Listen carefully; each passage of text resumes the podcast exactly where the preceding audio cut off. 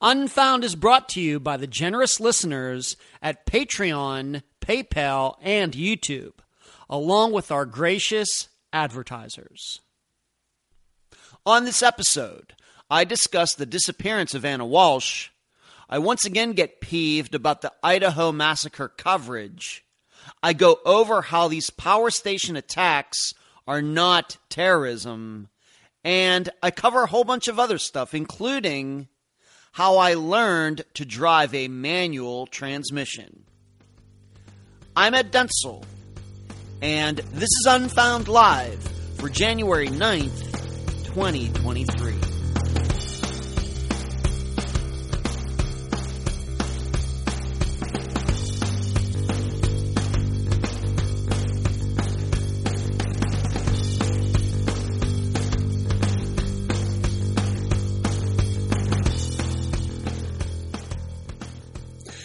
Hello, everyone. This is the Think Tank. It's not the Think Tank, it's the live show. What am I talking about? We did the Think Tank last night. Ah, that just shows you where my mind is as I come to the microphone uh, tonight. Got a lot of things going on in my mind, uh, a lot of things to talk about. Can't believe I just did. No, no Think Tank tonight. This is the very, very public live show that is accessible to anybody who wants to watch or listen. And I thank everybody uh, who will be uh, joining in tonight. I have a uh, a great show planned for all of you. Uh, you should know that this is a live show that takes a, a couple hours to put together, decide what I want to talk about put some notes together, put them over on my other laptop. The laptop that I use for the live show, the camera part, uh, comes from my MacBook. It's certainly the camera on my MacBook is certainly better than the camera on my HP laptop, even though my HP laptop is probably two years newer than this MacBook, at least two years newer. So that is why I always choose to use the uh, MacBook um, for uh, these live shows. You may be wondering, well, I've seen you do these interviews that, of course, have played, for example, most recently on Zoom. Why do, do you look different on those uh, Zoom interviews, Ed, than you do on the live show? And the reason is because little be I'm giving you a little behind the scenes uh, look at Unfound that um, I don't know if other podcasters do this or not, but um, the reason I do that is because my MacBook here, the memory on it is not very large. And I'm constantly having to move files from it like the like the audio files for the podcast and everything over to an external hard drive. And as you would imagine, when you do a Zoom call or Zoom interviews, as I do, those files when they get recorded, those files are quite large, and they're so large that sometimes my if I were to do it on the MacBook, I might not be able to save the file, and I worry about that. Whereas I know when I use my HP, it has way more, you know, much bigger hard drive, and it can. There's a lot fewer steps in trying to save it on the HP than it would be on the Mac. And I worry. I just worry about. I don't want to even take any. You know, I don't want to get chancy with it. So that is why for Zoom interviews I use my HP. But when I do these uh, live shows, I do them uh, using the MacBook. So there is a method to my madness, believe it. So, as uh, you were starting to tune in, um, not sure how many people we're going to have tonight is uh, Monday night because of there's a championship football game going on, although it's not much of a game, uh, which is pretty much what I predicted. Georgia, I mean, uh, Georgia, I believe, was going to blow out uh, TCU. I think TCU winning their game from last week was a bit of luck. So uh, Georgia's already blowing out TCU. So maybe people who thought they were going to be watching the football game all night will instead turn that off and come into the live show. So I understand. Um, you know, some people may be going over and doing that tonight. Totally understandable. They can catch this later here on YouTube, or they can catch it as a podcast when it comes out tomorrow. Please remember to give this video a thumbs up. Just do it right now.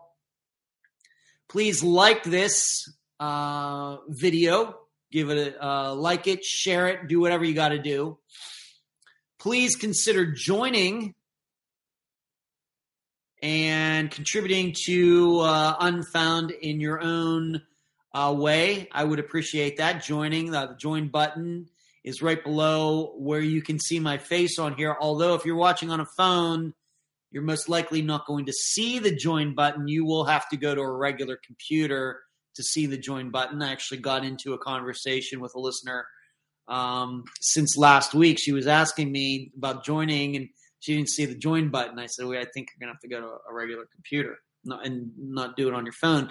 Although you may, if you have a tablet of some kind, it, the join button may show up. But on phones, a lot of times the join button is just not there. So to keep that in mind, of course, subscribe to this channel right down there in the bottom right hand corner.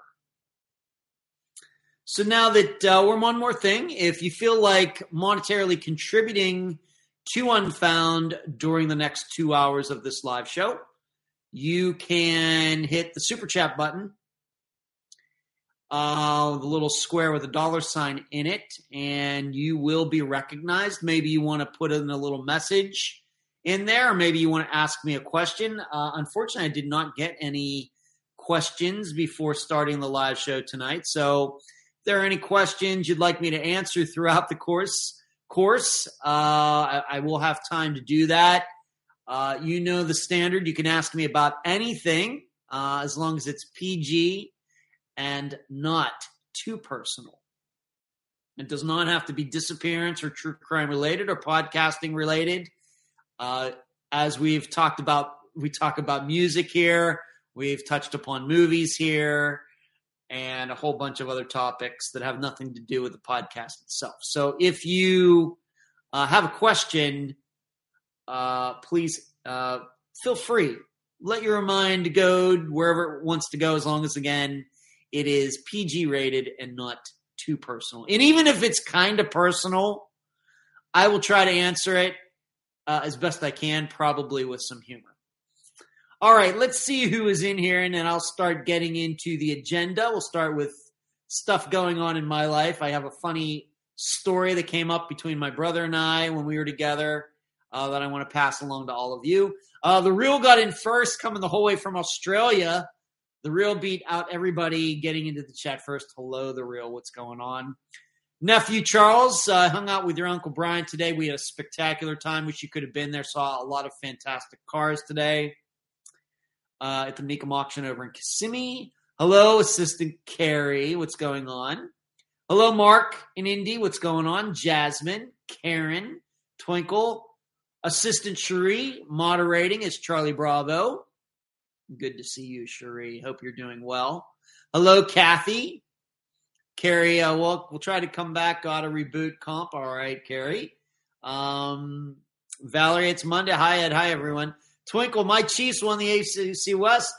Uh, are they still your Chiefs when when they were like a really bad team, Twinkle? Or are they only your Chiefs when they're doing a lot of winning? uh, happy for them. I really have nothing against the the Kansas City Chiefs. Um, if they were to win the Super Bowl again, I, I guess it's fine with me. I'm really, am I rooting for anybody? Not not really, I guess. Probably when the Super Bowl comes around, I'll be involved in some sort of betting or something. But other than that, I really don't care. Hello, Fairy. Hello, Coffee. And Twinkle asked me, Ed, are your eyes blue or gray? I would say, Twinkle, that they are blue. Uh, they are not uh, a uh, you know deep, deep, deep blue. Maybe I'll get real close to the computer here. Um, I'm sure there are people out there with blue eyes, but I think it more they would fall more into the blue area than the gray area. I think it says blue on my driver's license, but that's of course me answering the question. So um, I think that they are blue. Uh, do you like parrots? That's an interesting question, Coffee. Uh, I guess I do. Uh, I had an opportunity when I worked uh, as a stage manager in a magic show to have to once in a while round up some animals. And there was a parrot that was, um, I think it was, it just looked like a, it was probably, it just looks like a parrot to me, but it's kind of like a maybe just for me a generic term, but it wasn't like an owl and I would have to go get that parrot and uh, handle it at one point in the show.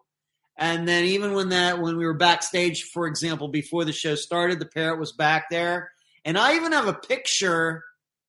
I think on my personal Facebook page with me standing there like 15 years ago. I look like a little kid. I look like I'm 15 in the picture, but it was probably from around 2007 with this bird on my shoulder and me and the bird uh, got along really well and it never pooped on me. So i'm guessing that it, it liked me too. Hello i'm on what's going on? Hello rebecca. Thank you rebecca for and if you see anybody there in green uh, in the chat those are people who are members of this channel. Please consider joining so you can get into the green as well.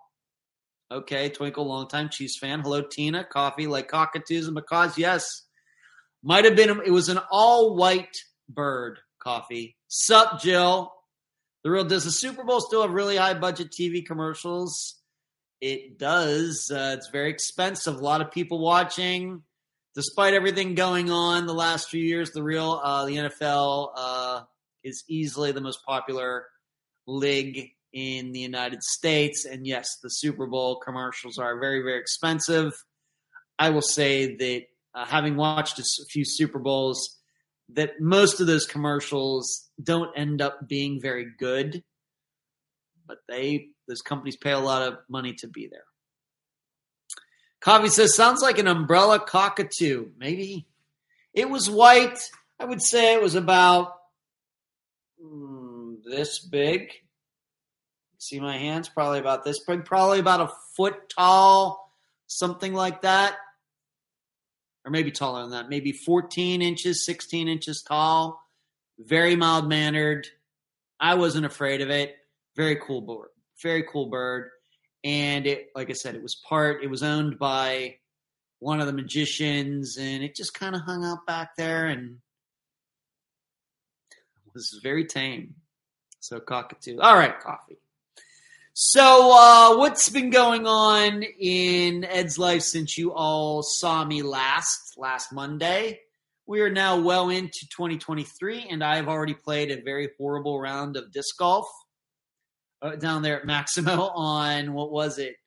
On Friday morning. It was not good. Started off well, went bad really quickly, and then just continued to be bad I give myself giving myself a break. I really did not get to practice as much as I wanted over, for example, over December. Of course, I was in Pennsylvania for a week, and and December was a really ugly month here anyway. And then I had a lot of unfound work to do, and just kind of things piled up. And tried to do some practicing last week, but Friday was not good. I've kind of mentally tried not to be too hard on myself there. Now, this uh, weekend, I do have uh, another one round tournament over at my local course at Taylor. I would hope to play better there than I did down at Maximo, but I hope to get some throwing in tomorrow, but tomorrow's going to be a very busy, unfound day. If not, I'll get some throwing in on Wednesday as long as it's nice that it would be nice to maybe practice both days. Have quite a few rounds of disc golf lined up, but nothing where I'm technically going out of town. However, a friend of mine has um, been very kind that uh, there's going to be a tournament in Lakeland, which is like an hour and a half that way east, and he's offered uh, his house up to me for me to stay there. Um, so I, I'm going to take him up on that. I really could drive back and forth; it's no big deal. But he opened his home to me for free. I can't pass that up. So, um, it's really it's not really out of town. But everything else I've signed up for so far is just drivable. I can I can drive there and back. And that's kind of just to cut down on the expenses just a little bit. Because once again in 2022, uh, the amount of money I spent on disc golf was more than it should be. Especially considering uh, you know what we're we're trying to do here at Unfound. So disc golf um, not good on Friday. Hopefully it'll be better this weekend. I have a lot of to have a lot of chances over the next few months to get kind of back into the swing of things. And you do have to remember I won five tournaments in the divisions I was playing last year, which is more than I could have ever suspected. So I felt real good about that. Um, if I can make that happen again this year, then of course this would be a very good year, I think, for me. But I think it's going to take a little more work than the work I'm putting into it right now. Um, so moving on, uh, I, I joked around. I know many of you are friends with me on Facebook on my personal page. You know by now, if you are friends with me, that rarely do I talk about my podcast on there. I really do try to keep for the most part, things separate. I, I just don't want to get into one of these things that I'm always uh, on my personal page, always promoting the podcast, promoting. I have all the opportunities in the world to promote the podcast everywhere else. And so for my personal page on Facebook, you will see me post about anything but uh, on this podcast, even though I know all of my friends who who who are on there who know me uh, know what I do. But I made a joke uh, the middle of last week. It must have been that uh, my dad had gotten me a hundred dollar gift certificate for Walmart for Christmas, and I've used it to buy an air fryer. Now I went over to my local Walmart. I was looking for a particular brand. I'd researched it, decided on the one I wanted they didn't have that one in stock over there, so I just came home and ordered and ordered it online.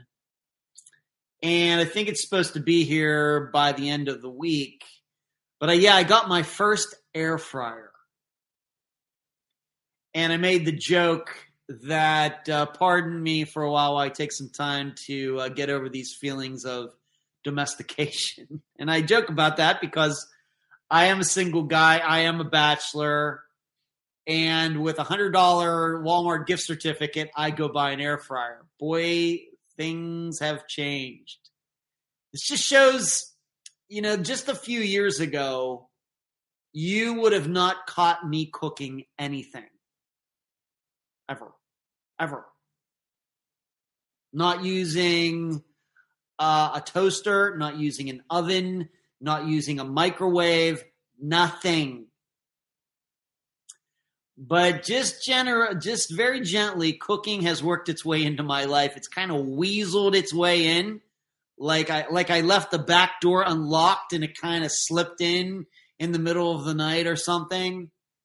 And now I'm cooking chicken wings. I've been doing that for a while now. It, cooking ch- chicken wings in a pot in oil on the stove I've been doing that for a while now been able to mess around with some different recipes for sauce.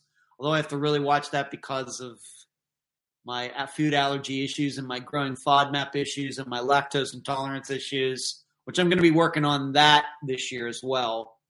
That's I got to really get that under control. Um, but I'm I'm very healthy. Don't don't worry about me. I'm fine. But I'm also have my George Foreman grill that I use all the time now. Of course, I've been using it for steaks, although I haven't had any steaks at home recently. But for uh, cooking chicken breasts, hamburgers, hot dogs. This Foreman grill gets used at least three or four times a week.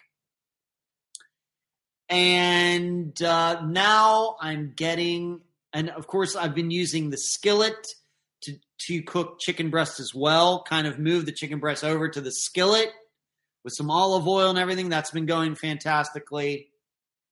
And now I'm getting an air fryer. I just don't know myself anymore. It is crazy. But I've heard so many things, good things about it. Uh, from my sister Diane Charles, Charles's mother and other people. And even when I posted that, I got a huge number of comments. Oh, Ed, you're going to love it, and and we'll see what I can do with it. We'll see um, what I because with my dietary complications and obstacles that I have to avoid uh, there's just a lot of stuff that I that I can't eat, and so I can eat all the meat in the world, and I can eat potatoes and a lot of things. So I think that with this air fryer, there are things I'm going to be able to put in there. Of course, it's a lot neater, not as messy as cooking with real oil, for example, chicken wings. Although I think I'm still going to do that. But I ordered an air fryer, and it's a I was told, you know, make sure you get a, a decent size one, Ed. So I ordered a five quart, um, five quart fryer. Forget the brand name right now. I didn't put it in my notes, but um, so I'll be able to tell you about that within the next few weeks about what I'm putting in the air fryer and how that is all going.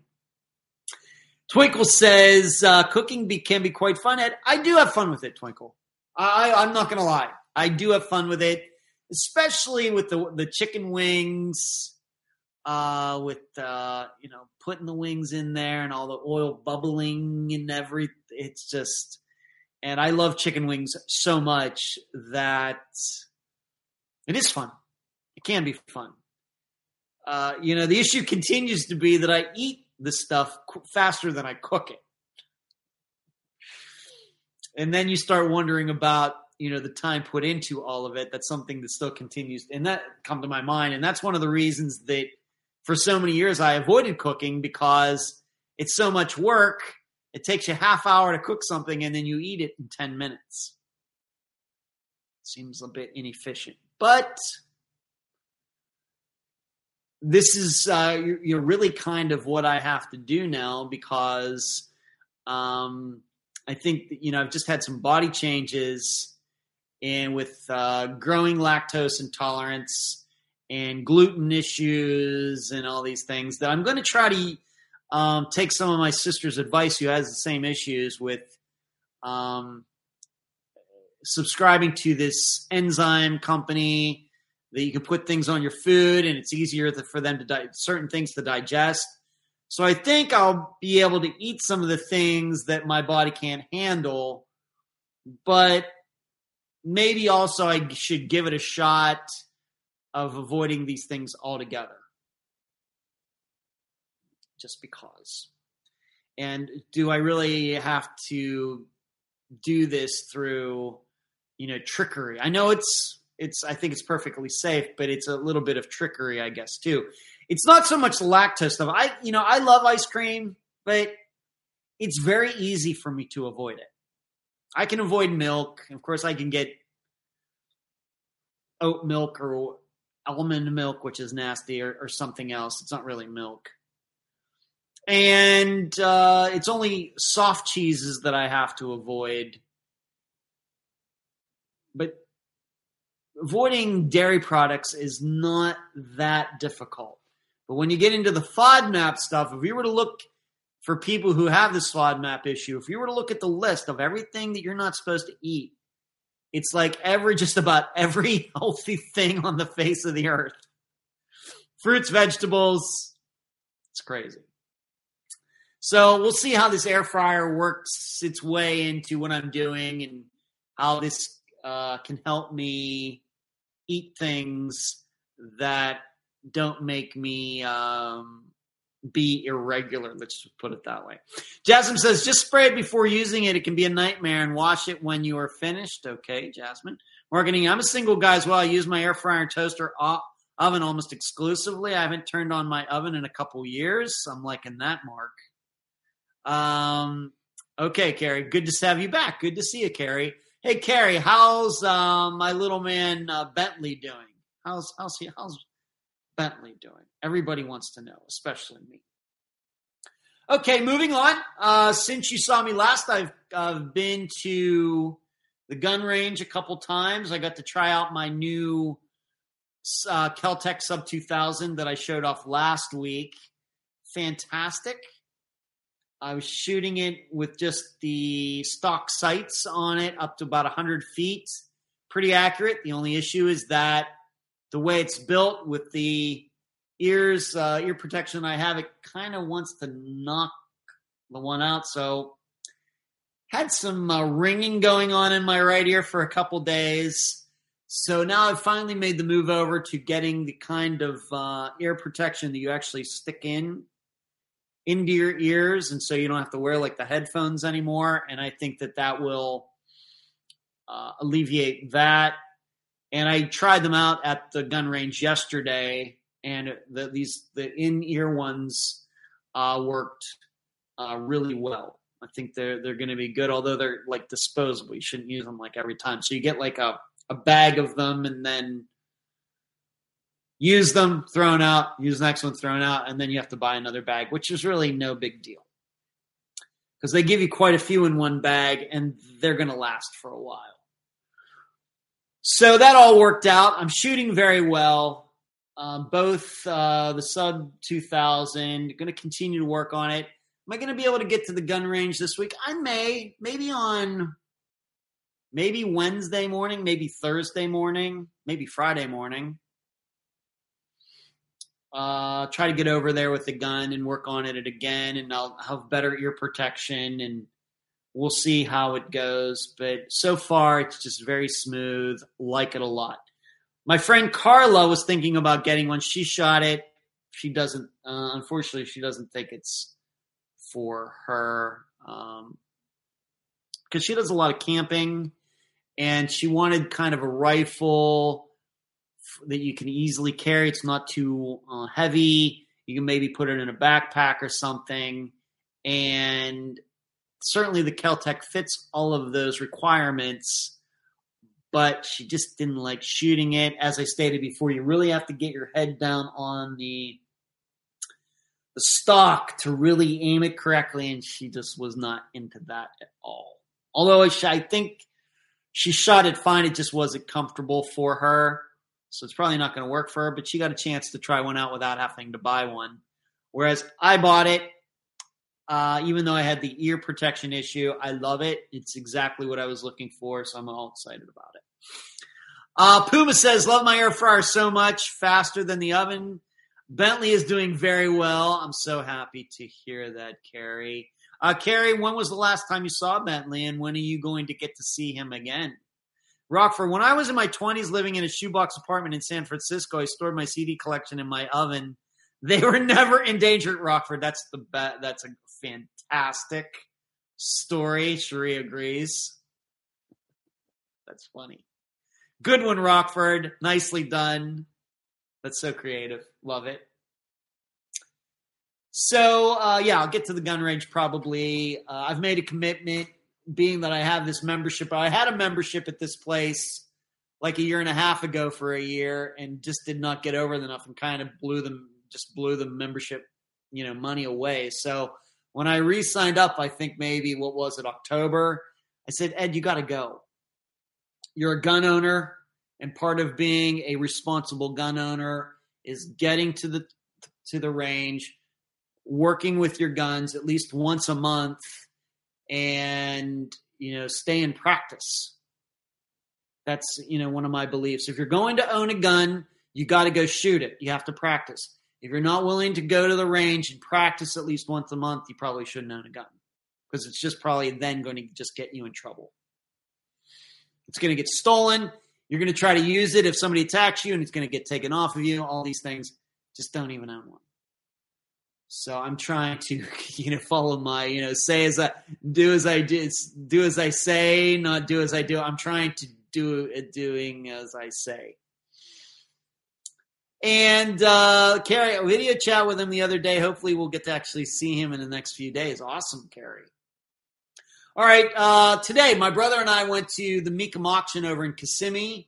You can watch; it's going on right now. I think on the Motor Trend channel, if you get that channel, and that's over two hours. It's really just two hours if there wasn't any traffic, but it's like two and a half hours because you have to go through Tampa and then you get near Orlando and it's all crazy.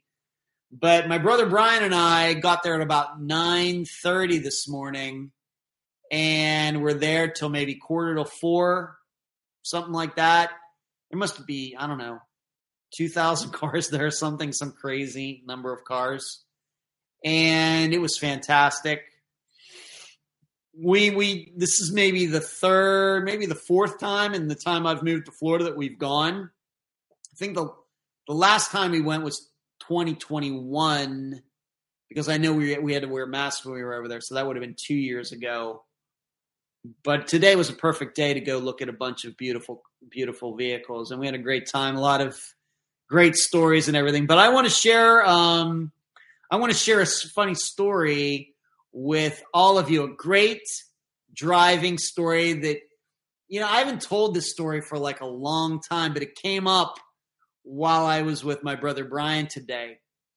Um, you should know that my my um, mother's side of the family, the Ravadis, were in the car dealership business for a long time. It was her father, his name is Frank, my grandpa Frank, who started the business way back in like the 1930s or something.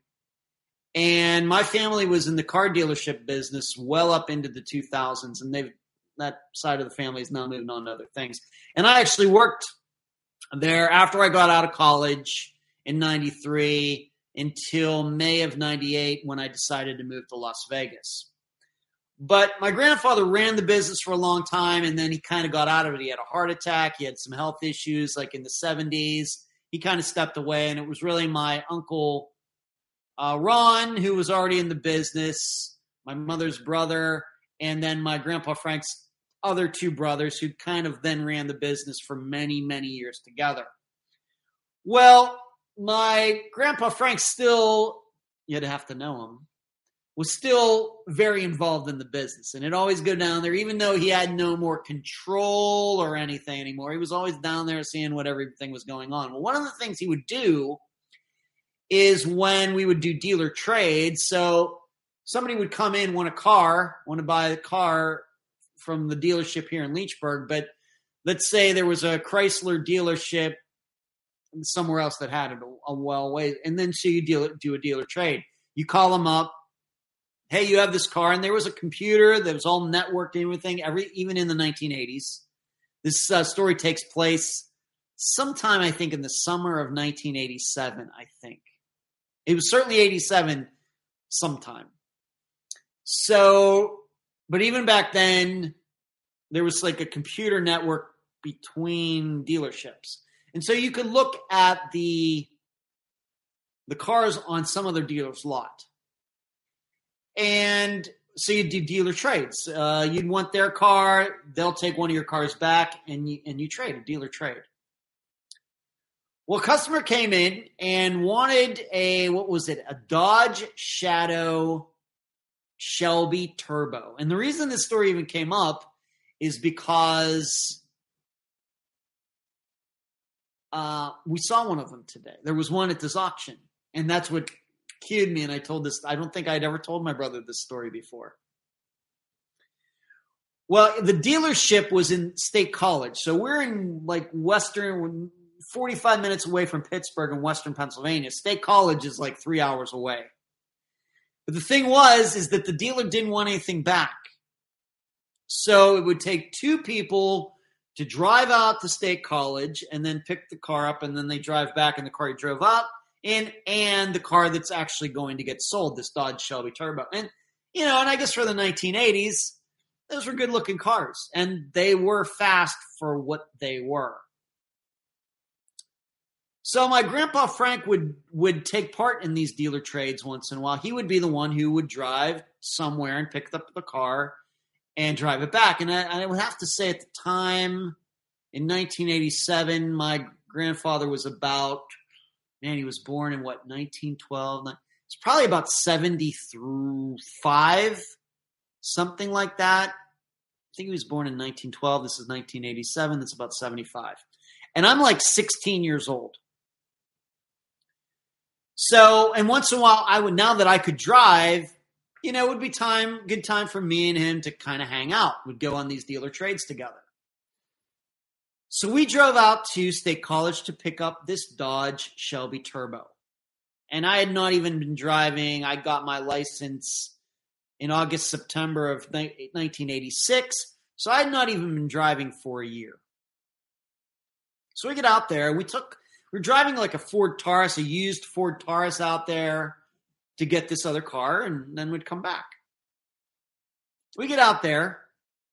The car, the Dodge Shelby Turbo, was a five speed. It was a stick, manual transmission. Of course, Tauruses, for the most part, were automatics. And I, at that point, had never driven a stick before, ever. No training, never tried it, nothing. So it was just understood. I'll drive the Taurus back. He'll drive the Dodge Shelby Turbo. And what we were going to do is we were going to actually take the car to Monroeville where the customer had already done all the paperwork and everything. We were just going to drop it off his, at his work in Monroeville, which is about an hour from Leechburg. No problem. So we get in the cars and we leave the dealership. All the paperwork's done. We get in. I'm guessing he's, you know, this is the days before GPS and everything. We had a map or whatever. So he leaves. I follow him. He's in this Dodge Shelby Turbo with um, Dodge Shadow Turbo with a stick, and I'm driving this used Taurus with an automatic. But our tradition was that we always st- stopped at Burger King to eat on our way back. That was a tradition with me and my grandfather. We went to Burger King so many times in the 1980s together. So we stopped there, and for some reason, I gave him the keys, or maybe he asked for the keys to the Taurus for some reason. I gave him the keys to the Taurus. Don't really remember how that happened. All I know is I didn't have the keys. So we eat, we come out, he gives me the keys back. And we park beside each other. And what happens is he goes out and gets into the Taurus, the Ford Taurus. He kept the Taurus keys. He gave me the Dodge Shadow Shelby Turbo keys and left. Grandpa Frank, very good at this. His modus operandi of stranding people for various reasons. I have a bunch of stories like that. In fact, one of the stories that my dad and I still talk about to this day regarding, Grandpa Frank is about that. That's once again, this is my mother's father who died in 1995.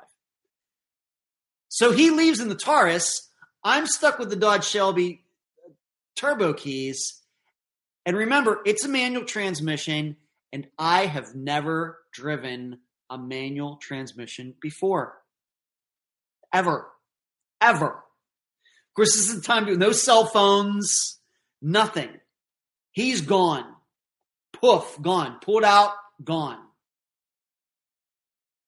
And so I have to figure out by myself not only how to get back to drive to Monroeville without a map, but also try to figure out how to drive a stick car and not destroy it for the next two and a half hours driving it back to Monroeville. He left me standing there. I, uh, you know, I can, I guess I can talk about this 35 years later, but I do not even want to think about what I did to that clutch over the next two hours. I know it's it's a very bad story. I know, but he left me stranded. I, I had he and I know he did it on purpose, and he admitted he did it on purpose when I finally tr- tracked him down that he did it on purpose. And it was one of those sink or swim type of things. You want to learn how to drive a stick? There you go. You know, just threw me right into the deep end with a stick in a new car, somebody's new car, who the person has already sp- spent the money on it. There you go.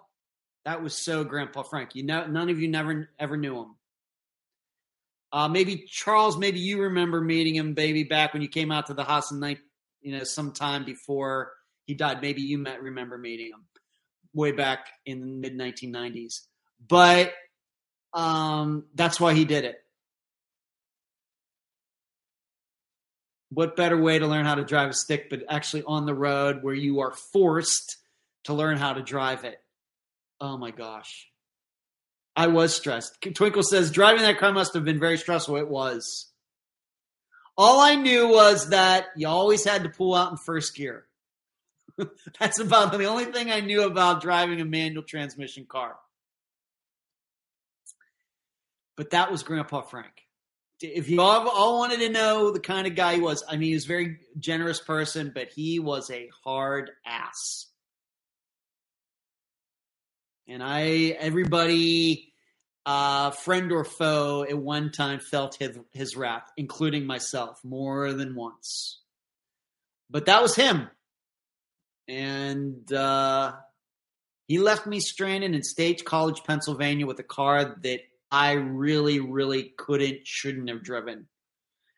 And I figured out, I really don't remember how I got back to Monroeville because I know I didn't have a map. I, I don't even remember how I got. Somehow I figured out how to make it to Monroeville without a map.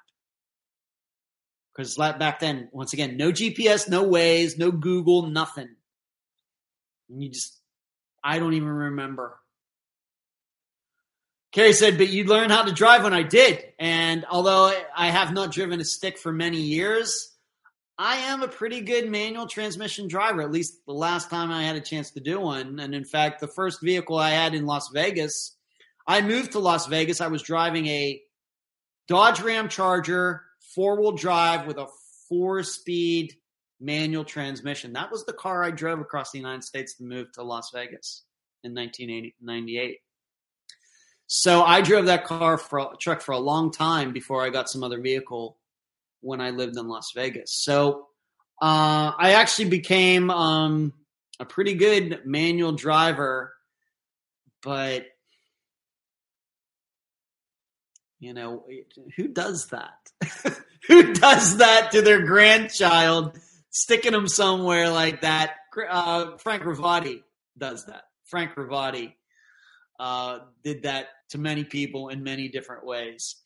Um, Carrie says, sounds like something my dad would have done to me. The real good thing he didn't teach the line taming or bullfighting or anything like that. Look at you, the real. Just throw you in there, you'll figure it out. I know.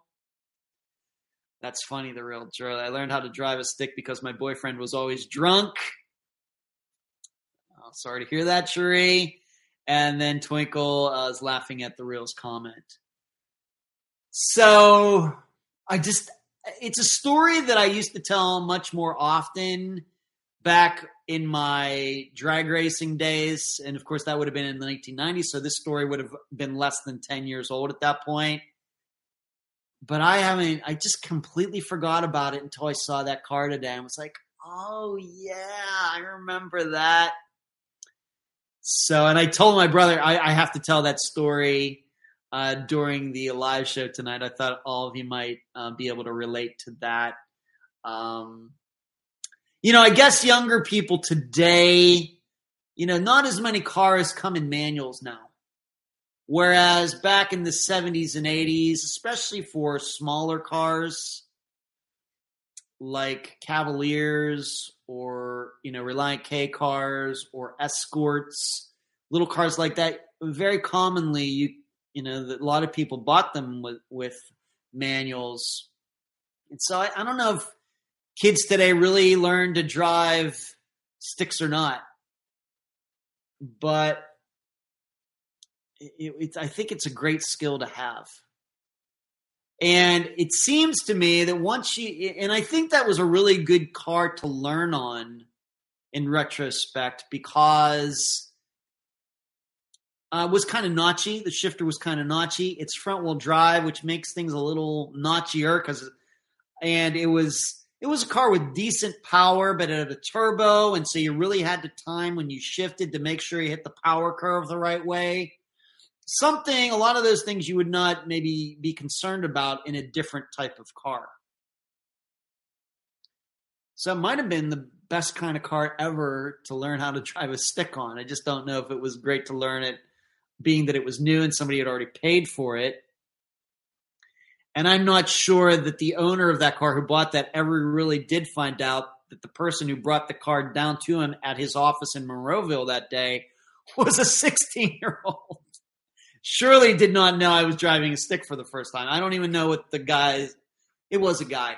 I don't even know what, I don't even remember what his name was. Um, but yeah, there's that story. Hello, Deborah. What's up? Mark says, I had a grandpa Frank also, and he taught me to drive a stick. Look at you, Mark. Wow. It was a 66 Dodge pickup with a loaded wagon of corn behind it. That easily could have been me, Mark. Uh, don't let my uh, city dwelling fool you. Uh, I used to help my grandfather in the in the garden, and I have shoveled more than my share of manure in my life. I'm here to tell you, Charlie. It was ni- uh, it was not a tree. 1988, so all things were possible. Mark, my truck is an automatic, but the car I still drive today is a manual. Okay. I would love to get a manual car again. Uh, I think that might be interesting. Um, sometimes the automatic maybe just seems a little too easy. So that's a car story. Uh, and maybe a lot of you have um, some funny first time driving stories. And so um, that's my story. Okay, so that ends the uh, the personal life of Ed part of this live show, which I always start off with because I think a lot of people can relate to it. And of course, people in the podcast, maybe a lot of people fast forward to it, or maybe they only listen to this part so they can find out more about me. I don't know but it's meant to entertain you. This is supposed to be unlike the podcast, which I want it to be informative. It's news. I want you to learn to learn something. Uh, I think you can tell with this live show. I think you can learn a lot from it, but there is certainly a large entertainment aspect to it. Uh, you know, telling a couple funny stories and things like that. Live shows, of course, a lot different than the pod than the podcast. All right, moving on. Uh, let's move to the unfound items real quickly, and then I ha- certainly have some national news that I need to discuss tonight. First, the Evelyn Piper poll. Wow, we got a lot of um, very positive comments uh, regarding the Evelyn Piper episode, the first one for 2023. I thought that Millie and Debbie were excellent guests. Uh, given that Debbie was the one who actually got to speak to her mother that day, I think certainly helped uh, everything so she could explain what she exactly heard. And the, the Evelyn Piper episode has been very, very well received.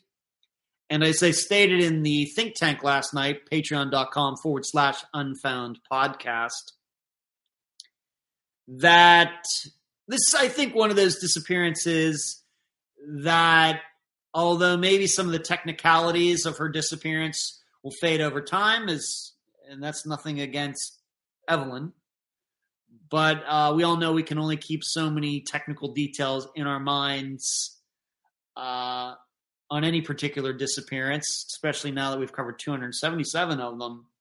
But I think what everybody is always going to remember about Evelyn Piper, oh yeah, she was the woman who said she was going to go to the Jerusalem or the Middle East or the Holy Land or Israel to get married out of nowhere. I think that's what's always going to be remembered uh, about her and how her daughter Debbie was like, "You're going to do what?" So the Piper poll that I put in the discussion group uh, the main answer, the most popular answer, was that that uh, her ex-husband Larry did this on his own. Certainly, I cannot argue with that answer. Now, in the think tank last night, a little more mixed. Uh, certainly, everybody thought that Larry was a part of this. I think every just about, although there was, uh, I think it might even been you, Rockford, who was open to the idea that could have been some stranger who did this. No facts to dismiss that. No facts to support that. No facts to dismiss that. I guess it's possible still.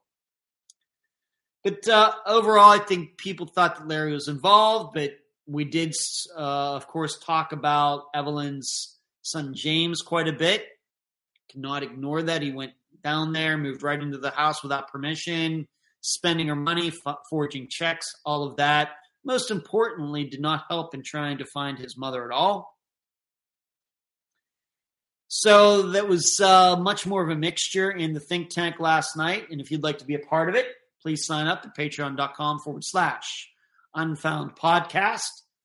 and then for me, uh, what did I write in the blog? As and I'm going to be doing that for a while. You should know, uh, at least for the next month or two, I'm going to be talking about how, if you'd really like to see what I think about uh, a disappearance, please go to patreon.com and, and sign up. So you might as well get used to that um, at the end of every episode. I'll just kind of maybe move that statement around as I see fit after the interview. I hope some of you will sign up just to see how my mind works. But I came to the conclusion, as I stated in the blog, this is a disappearance um, that it's a very schizophrenic disappearance to me. On one hand, it does seem like somebody was forcing Evelyn to say things on the phone. But on the other hand, she got to go into the bank by herself. But we then go back to, well, somebody was forcing her to maybe say something on the phone, but she was surely the one who came up with the idea of the of going, you know, getting married in the Middle East. I mean, who's gonna who else would have thought of that? And especially given she's the one who said she wanted to get married in 1994, and she was also the one who stated she wanted to go to the Holy Land sometime. So what what are the odds that somebody else would combine those two things?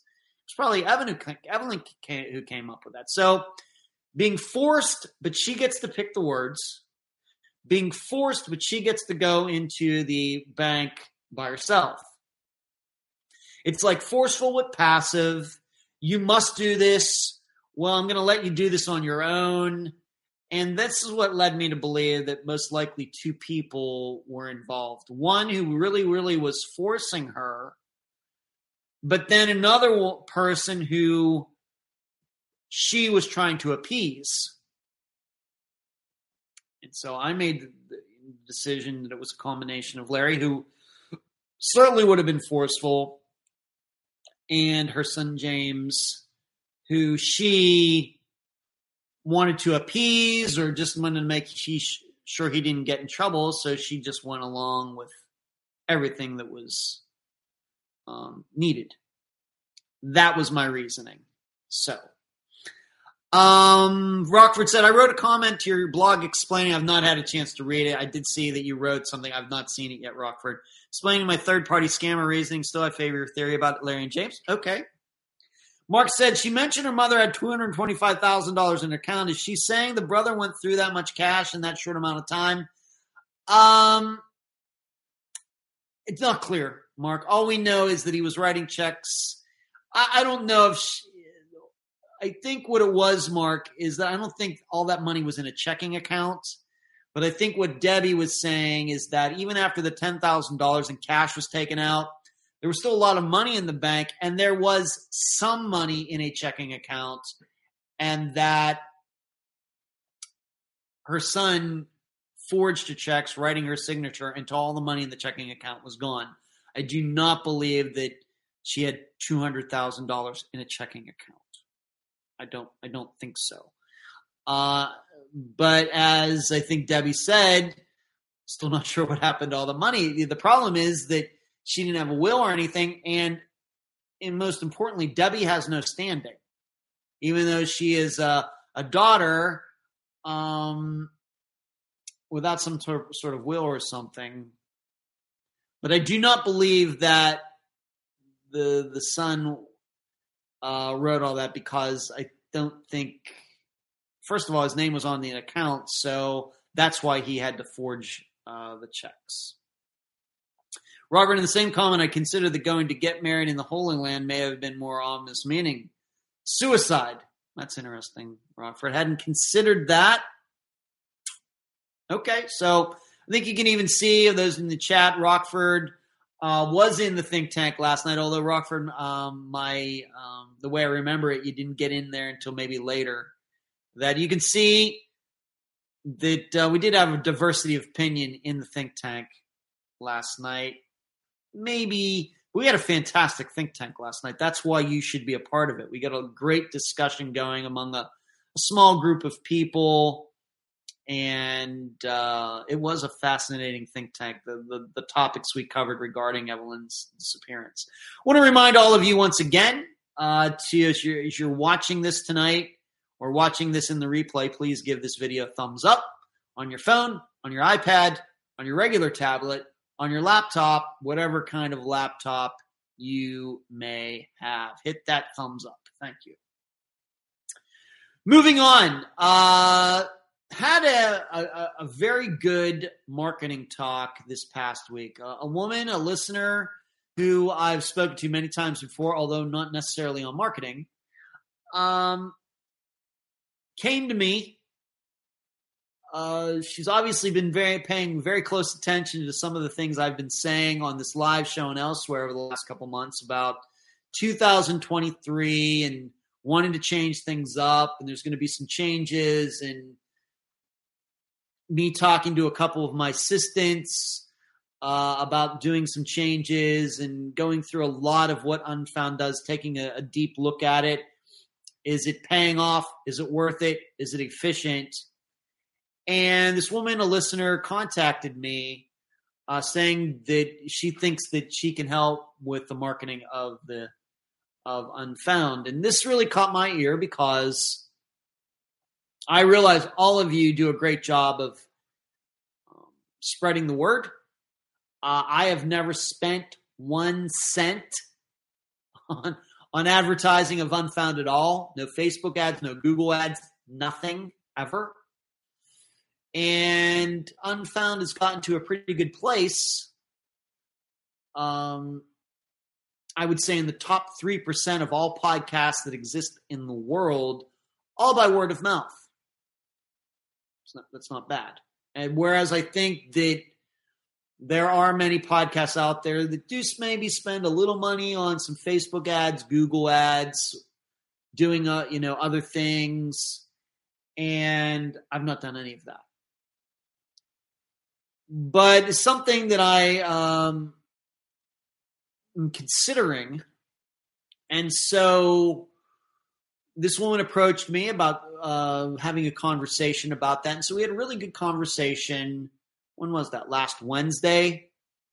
And um, we'll see where it goes. She is going to get back to me. She actually contacted me today, I, um, telling me that she was going to be sending something to my email, and I'll be looking for. I'm really, really looking forward to that about a very specific plan, not just you know, very generalities. Well, you just need to tweet more, or you just need to post on Facebook more, or you just need to TikTok more, or whatever else. But a more comprehensive plan regarding everything. Because this is one of the problems that um,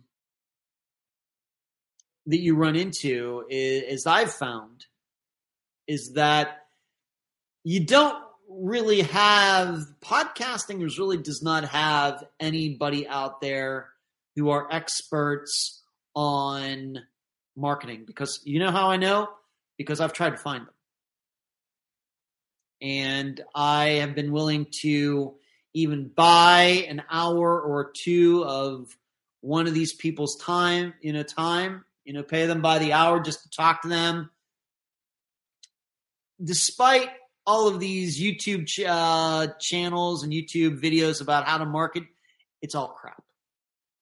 All right, these people are really what essentially comes down to, in my opinion, for people like that, it's just like I said. Well, you just have to tweet more. You just have to do this more. You, there's no specific plan. They don't have the ability to really, really look at the numbers of your podcast, how big your audience is, how often you put uh, an episode out, what you're doing on YouTube, you're, and all put that together and then look at and, and see where you're lacking because that's what real marketing people do in businesses.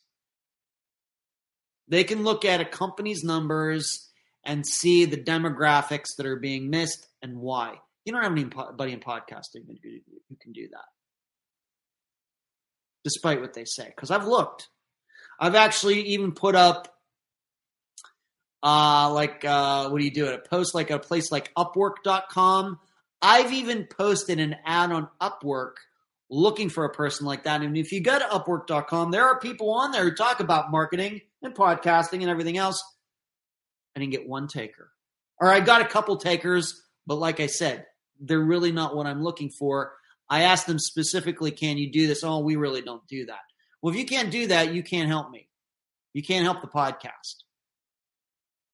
Because this is what real marketing people do. Not just, oh, well, we don't need to look at your numbers. You just need to do this. No, I want you to look at my numbers and tell me, you know, where it looks like, you know, we can do better. Given that I, I'm an expert in in uh, disappearances. That's what I do somebody comes to me with a disappearance and gives me all the facts and everything that's gone on over the last 20 years and why the investigation is stalled, pretty quickly, I can tell them why. I'm pretty, you know, I can give them some uh, new ideas and things. That's what I do. Even though I know the really visible part is me interviewing people. I prefer, prefer to view Unfound today as now after six plus years is I'm not a podcaster who covers disappearances. I'm now a missing persons expert who does a podcast. It's like flipped. It's now flipped. And here's what I think I know. I know more about missing persons cases after covering them and reading about them and jumping into them and than anybody knows about looking at podcast figures and telling where a podcast can do better. Pretty sure. So, on that note, got to talk to this woman last week, told her all of these things, and I think she. I'm not no know if she's to that um, level of expertise but I know that she is a uh, a longtime listener of Unfound. She cares about the podcast.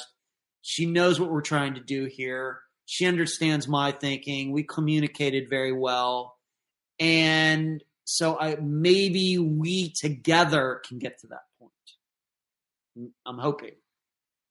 So I'm going to be. I, I think I'm going to be getting an email from her from in the next couple of days and uh, I'm very excited about it. Very excited about it. So I had that talk last week, and it's been a talk I've been wanting to have with somebody who is very uh, energetic and passionate uh, about Unfound for a long time. So, uh, and I will um, continue uh, to keep you posted on that. But we must have talked, uh, I don't know, over an hour or something. I mean, we went for a while. She said a lot of stuff. I said a lot of stuff. And uh, it did get recorded, so as everything on Zoom does, so I can go back through it and listen to it. Although I've just been so busy, I haven't had a chance to do that yet. But and that might even be irrelevant given that I'm more interested in after our talk. She's going to send me. I asked for three specific uh, plans uh, that we can put into motion this year. Very, very specific ones. So, as I said, I will let you know how it goes. Moving on, uh, I you probably heard, hopefully you did, uh, in the unfound news section of this past Friday's episode of Evelyn Piper that I have gone through and now comments are allowed on I think most I'm not going to say oh maybe I missed a couple videos here and there but now I would say 95% of the videos that are on YouTube on the Unfound Podcast channel are now uh, available for comment. I know some of you have been with Unfound for a long time, probably thinking, well, it's about time, Ed. But um, finally decided to do that because uh, a while ago, when I said that I wasn't going to do that, the reason was that it's it's hard to manage these things. And what I decided to do last year uh, is that at some point I started allowing comments for new episodes that were posted there, and I just wanted to see how it was going to go. Do we get a lot of trolls? people responding or people commenting? Is it going to be something where it's just, you know, crap post after crap post after crap post after crap post?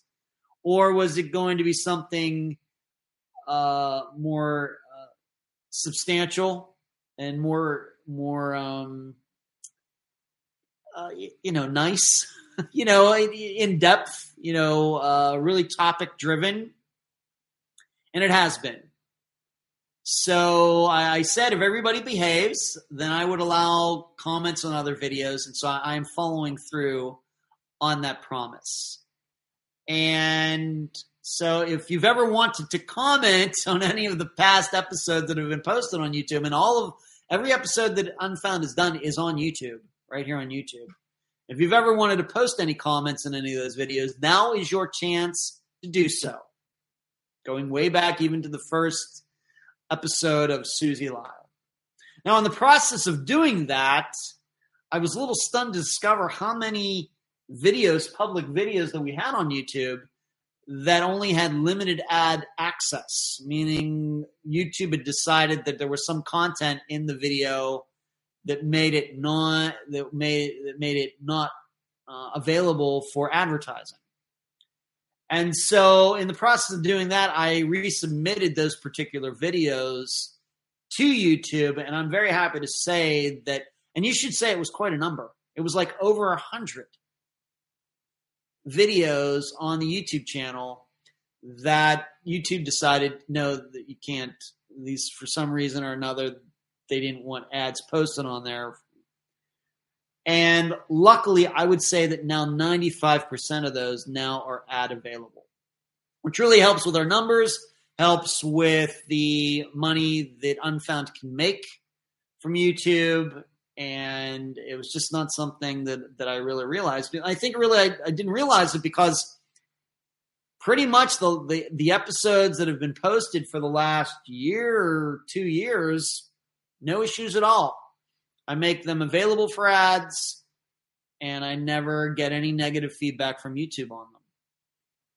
So I really didn't know it was an issue until I started going back and going through the allowing comments, and it's like on the same screen.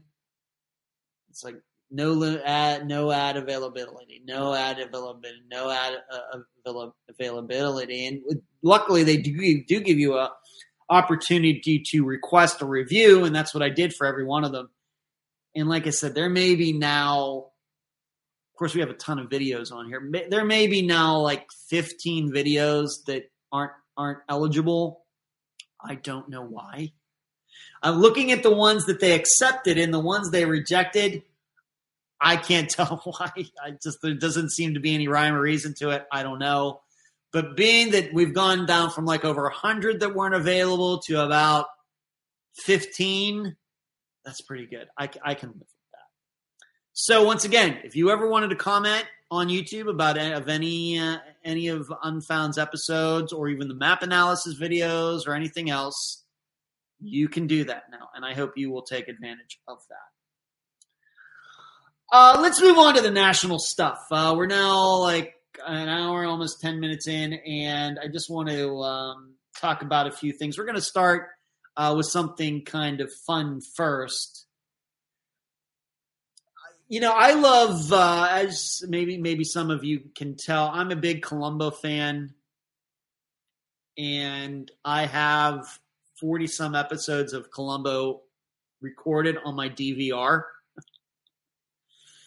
and I watch them randomly. Uh, I'll, I'll, put them on when I'm doing work here, work that does it. Maybe I'm not, I can't write with any sounds or anything, but maybe when I'm looking something up or you know doing some sort of thing uh, friend found, I can have the TV on in the background and um,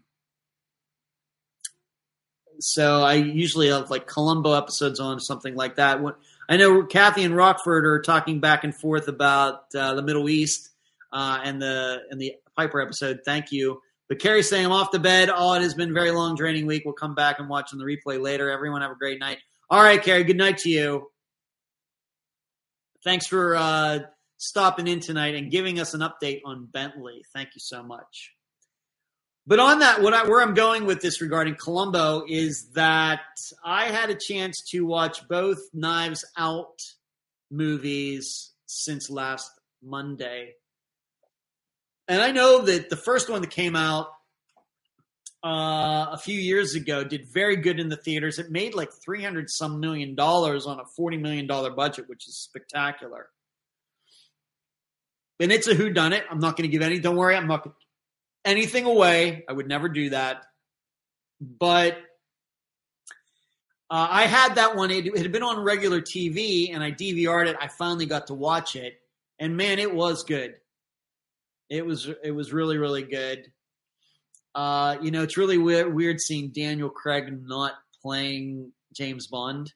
It's like a totally opposite, even though he's a detective, totally opposite type of character. Um, the first one was real good and then I have Netflix, so I just you know it just became available on Netflix. Uh, it's called uh, the Glass Onion, a Knives Out mystery, and it is really good too. But I will tell you now that I, now that I'm a true crime podcaster and these disappearances, a lot of them, of course, in some of them it's very obvious what happened, but some of them there's a lot more questions it's really weird watching who done it stories or movies when you now kind of do this in real life uh, you know for a living. And so I found myself uh, really really trying to of course maybe anybody watching these movies is trying to figure out what the ending is before the ending happens. But i also have to think that it's kind of a unique position to be doing this in real life and then watching a movie it's the same thing. It's a mystery what really happened here. And if you have not seen either of them, you should see them. I think you can if you don't can't watch the first one, uh, I think you can watch the second one and not really feel because they're not really connected to each other. Although I think there is a little bit of a mention of the first one and the second one. You can watch the second one, the glass onion one, first, I think. But they're both really, really good, very entertaining, uh, very complex. You got to listen. You got to listen to every word. You got to watch every every uh, scene very carefully. They are, I guess you could say, very Agatha Christie like. Uh, and, and I, I, say that in a good way but it, nothing really you know their movies. You know writers get to sit around forever and figure out the most complex tricky um, plot that they can.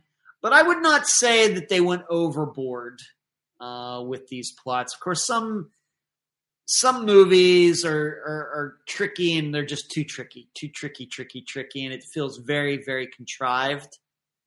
Neither of these movies in my opinion, felt contrived. Now, could they happen in real life? No. But it walked that very fine line of being being a good really mystery, a good mystery that, um, you know, um, doesn't keep things from you so you can't figure it out. There are clues if you're paying attention. And so that's what's always good. So if you haven't seen them, I would recommend them. Uh, I don't really know if they are appropriate for children, but uh, I forget what the ratings are on them. But uh, both are very good, and it's it's great to see some of these actors and actresses uh, be in roles you don't usually see them in. Uh, of course, especially Daniel Craig, uh, having played James Bond for so many years, doing something totally different. And uh, I, I thought that everybody in each of them did great, very entertaining, great mysteries, funny, all sorts of stuff, very visually appealing. All right, so if you want to check those out, I would do so because they are crime related. Uh, and in both, uh, murders happen, and Daniel Craig is this well known private detective, and he has to figure out what happened. And Daniel Craig is quite a character. Let's move on. Um, I want to talk about not, of course, the this Idaho massacre is coming to a close. I think we have a long way to go here. Um, not necessarily sure if it's going to get to a trial. Just you know, we can never be too sure of that. Always, sometimes we're sure, sure, sure it's going to go to a trial, and then right before, even after they've picked the jury, the defendant decides to plead guilty. Very much, maybe we think about Carlos Rodriguez pleading guilty to the murder of Zoe Campos, like what happened uh, last year. So we don't. I'm not sure where the Bryan Kohberger trial, him being charged, and uh, I don't. I'm not sure where it's going to go. I would suspect, though, that if, if there's going to be a trial, it's not going to happen this year. But what do, what do we have we found out? And see, this is one of the reasons that I don't like to speculate on stuff like this. Uh, I've just I I don't know if I've actually learned this the hard way, but as a person who does this 24 7, and of course, a lot of other true crime podcasters do what they do 24 7, they should know better than to go off into endless speculation. The reason they do it is, of course, to get views and listens and clicks and shares and just, um, you know, just because. And as I've stated many times, you don't need to have a lot of brains to speculate and, and theorize and all of these things. The real work in all of this is finding new facts. This is one of the reasons that on Unfound, for the actual podcast that is played for the public, we don't speculate. Um, we might try to guess at a couple things, but when it comes to you know really getting into who did it and, and all of that, we just stay away from it. And this is what kind of frustrates me, um, because I know and and reading articles that have been out there a variety of places more mainstream places, less mainstream places, all this speculation when Bryan Kohberger wasn't even known yet. And it's just people talking. And they do it because they know that it's going to get a lot of attention. Well, sometimes giving the audience or the people what they want maybe is not the best thing for the audience. And I even say that about all of you. Because what ends up happening is that when you start speculating and everything, because eventually, if somebody is caught, you're probably going to end up not looking too smart. And I think that's what's happening here. Because I can look at, and I don't even, of course, we believe that 60 some percent of the disappearances that unfound are murders. I think there are uh, good reasons to think that, although we don't technically talk about that on the podcast. I let all of you decide for yourselves. But I know that given just the disappearances that we've covered on found that were eventually solved, what do you find out? A lot of times after the fact, you find out the police were withholding things. And so we now know, now that Bryan Kohberger is in custody, that the police knew a lot more than what they made public. I'm not blaming them. But when I look at all of the speculation that was done over the last month, did these other people not realize that? They not know that, um, and, and it just seems so shallow. Um, it it just does. It it, it ends up they're just talking about it, um, because people want to hear about it. Me, I did talk about it, but you also know that it. I didn't get to it in most of these live shows until like forty five minutes, an hour, or something into the show. It wasn't like I let off with it. I'll get to it. I'll talk about it. Always with the idea that probably a lot of what the police know, we're not going to know. But what do we now know? We now know that uh, one of the roommates did see Emily. And we now know that they had been tracking him for a long time.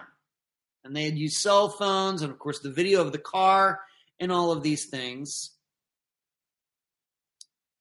And what we also learned contrary to I think what a lot of people talking about this have put out there, is that this guy was not some type of supervillain. And instead, he was super stupid. No matter him going for his doctorate in criminal justice, and no matter him taking classes from what was her um, that professor who was on Dr. Grace Telesco, so Kathleen Ramsland, despite, despite, despite, despite, despite, he's just uh, an evil, evil, horrible person who left so many breadcrumbs behind that it, it was pretty much inevitable that he was going to be caught. We now know that. Whereas, of course, for that that month, everybody's thinking, "Oh, this." You know, I said you just don't know. Of course, you heard me say it. Don't be surprised if this doesn't get solved for a while. You know, I I really never have any expectations regarding these things. It took, you know, how many years did it take to finally for police to finally figure out that Sherri Papini was lying? Even though I think a lot of people thought that anyway. I brought up the example of Missy Bevers. Still going to be unsolved seven years later, even though he, there's video and everything else. Just can't make predictions regarding these things. I said, don't be surprised if this goes for a while. It didn't go for a while, but now we know why. But it wasn't, but really it was because Bryan Kohberger is just not that good of a killer. He can certainly stab people, and it's very, very sad. Very horrible. I can't imagine it. But the cell phone stuff, the car stuff, he left the sheath of the knife knife behind it, had his DNA on it, on and on and on. And this is one of the reasons. This should be a very good example for all of you out there who um, still believe that Israel Keyes was some sort of supervillain going all over the United States and killing people and getting away with it. That's what you thought about him. Just have to remember he got caught too. Why? Being stupid. Using that murdered, the girl he murdered, using her credit card or ATM card to to pay for his travel, and they just tracked him down using card that Israel Keyes was using. Pretty easy. Good work, police work, but not exactly the same as uh, as catching a supervillain. He really, really, really planned this out and made things very difficult. It doesn't seem that Bryan Kohberger made this difficult at all. But I, I don't want to dismiss the police work that uh, was done as well. They could have easily bungled it like it seems many police departments have bungled disappearances that we've covered. And we also have to remember if Bryan Kohberger was fascinated with Dennis Rader, also known as uh, BTK, uh, what was it, bind, torture, and kill, that guy, remember, he got away with his crimes for a while too, but what got him? Stupid. Stupid. He actually believed that the police would tell him the truth about how a computer works. Hey, can I send you a disk? And it won't let, you know, he actually asked the police this. if I print something out and put it on a hard drive and send it to you, you won't be able to tell what, what, computer was used. And the police said no, all the while knowing they knew that it would. The answer was yes, and that's how he got caught. And it showed that the computer was at this church, and they finally figured out who he was. He actually thought the police were going to tell him the truth. Stupid. Stupid. Um, but this just just remind us of all these things that, uh, you know, how many, uh, think about it. How many major media people on all the channels, how many true crime people on YouTube and elsewhere all were going round and round. We think that this investigation is being bungled. How many times you hear that over the past month? We don't think they know what they're doing. Parents of the victims said this. All these people said all over the place, oh, they should have solved this, but everything else. They don't know what they're doing. All the while, they were going step by step, putting the evidence together, making sure they had the right guy, making sure there were no mistakes, making sure that there wasn't anything that they did that was illegal that could come back to haunt them in a trial or anything else. All the while, everybody all you know the mob out there was claiming these police don't know what they're doing. You know they're collecting uh, uh, dna they're collecting all of this stuff. And did a great job. Sometimes though these people want answers right away i'm going to keep telling this to you over and over and over. Most people who are talking about these things don't know what they're talking about. They don't know. Now, on the other hand, if this these murders would have been unsolved for five years, for 10 years, for 15 years, for 20 years, then maybe we should start looking at what exactly went on here. What were there things that were missed? But people were already throwing all these law enforcement officers under the bus, bus within days, within weeks. And I would urge you, anybody who you listen to, anybody who you watched over the last month who did that, you should not be listening or watching to this watching those people anymore. They don't know what they're doing. Whereas, like I said, I wouldn't be surprised if it goes for a while, and not not because they were bungling it. Sometimes these things are hard to do. Sometimes this is tough. We have to remember, if you don't know, the closure rate on murder cases in the United States is horrible. I don't know why that is. Not really my business. But it's like 36% or something. So as murder rate has gone down, the solving rate has gone down even though we have DNA and everything else today, it should be easier. Closure rate is not good. So that's really all I have to, to say about that. Um, let's see what everybody is uh, saying here. I have to scroll up a little bit. Uh, Rockford, getting into true crime has significantly decreased my appetite for fictional whodunits. A quality thriller, I'm still game, but the classic mystery is not as interesting anyone else. Sheree agrees with Rockford. Really? Okay. Fiction is now the defense. Okay. All right. I guess I uh, stand opposed on that. Uh, Mark in Indy says, "Well, I still think the odds are good that Kohberger did the murders. I think there will not be DNA in the Hyundai, and there is an accomplice involved. Me and my wacky imagination. Okay. Um, Kathy says Rockford. The same thing has happened to me. Been watching ID channel since about 2000. My appetite for fictional crime dramas dissipated quickly, though I still occasionally watch Perry Mason. You know, I, I will say that you know me. I don't watch true crime or listen to true crime unless it has something to do with unfound work I'm doing. But I don't feel bad in watching or I guess watching mainly fictional stuff because I know that nobody really died. It's just a story. It's just entertainment.